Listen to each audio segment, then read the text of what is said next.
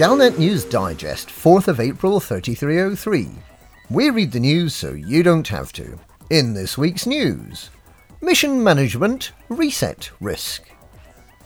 Unrest at multi crew pay scandal. Kahina Loren cited repeatedly. Mission Management Reset Risk. Warning has been received this week of a significant defect in the mission management software that powers mission boards at stations throughout the galaxy.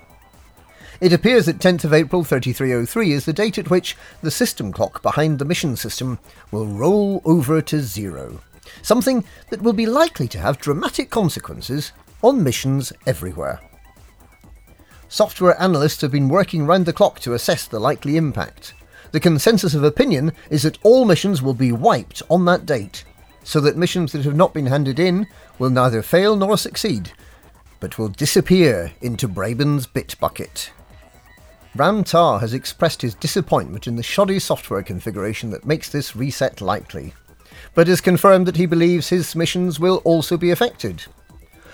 By a happy coincidence, the selling price of exploration data is rumoured to be increasing tenfold, so any commanders halfway through a, tourist mission trip to Beagle Point and back are recommended to eject their passengers into the cold, unfeeling vacuum of space with immediate effect.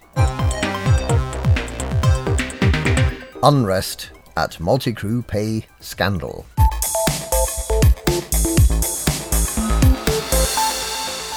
Holograms everywhere are up in arms about an imminent multi crew pay scandal. The Pilots Federation is introducing a feature to allow holograms to assist flesh and blood commanders with their shipboard routines. The simple duties they will be permitted to perform include manning turreted gun emplacements and flying fighters. The Pilots Federation, after initially offering to pay holograms at 100% of the rate paid to the helm, have instead reduced the pay rate and tied it to the rank of the hologram.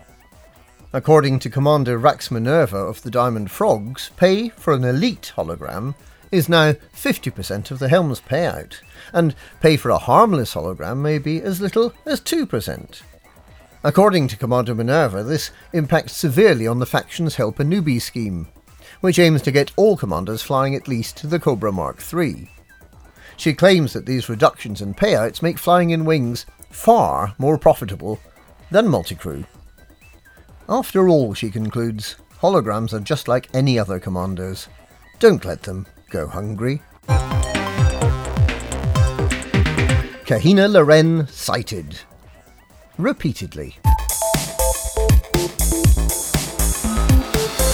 As part of her plan to complete her mission as unobtrusively as possible, shy and retiring Kahina Loren has been hanging round systems, chatting up the passing trade. Loren, also known as Commander Salome, is known to avoid melodramatic overstatement whenever possible. Cited by Commander Kateria, she's reported as saying, I have brushed with death many times, but as yet it has not claimed me. Please spread the word. A time is coming when I will need all the help I can muster. Commander Moraes reports that she added that commanders should be aware that allying yourself with me may be costly in the extreme. One of these encounters was near Jouet d'Avoxe, less than 200 light years from Sol.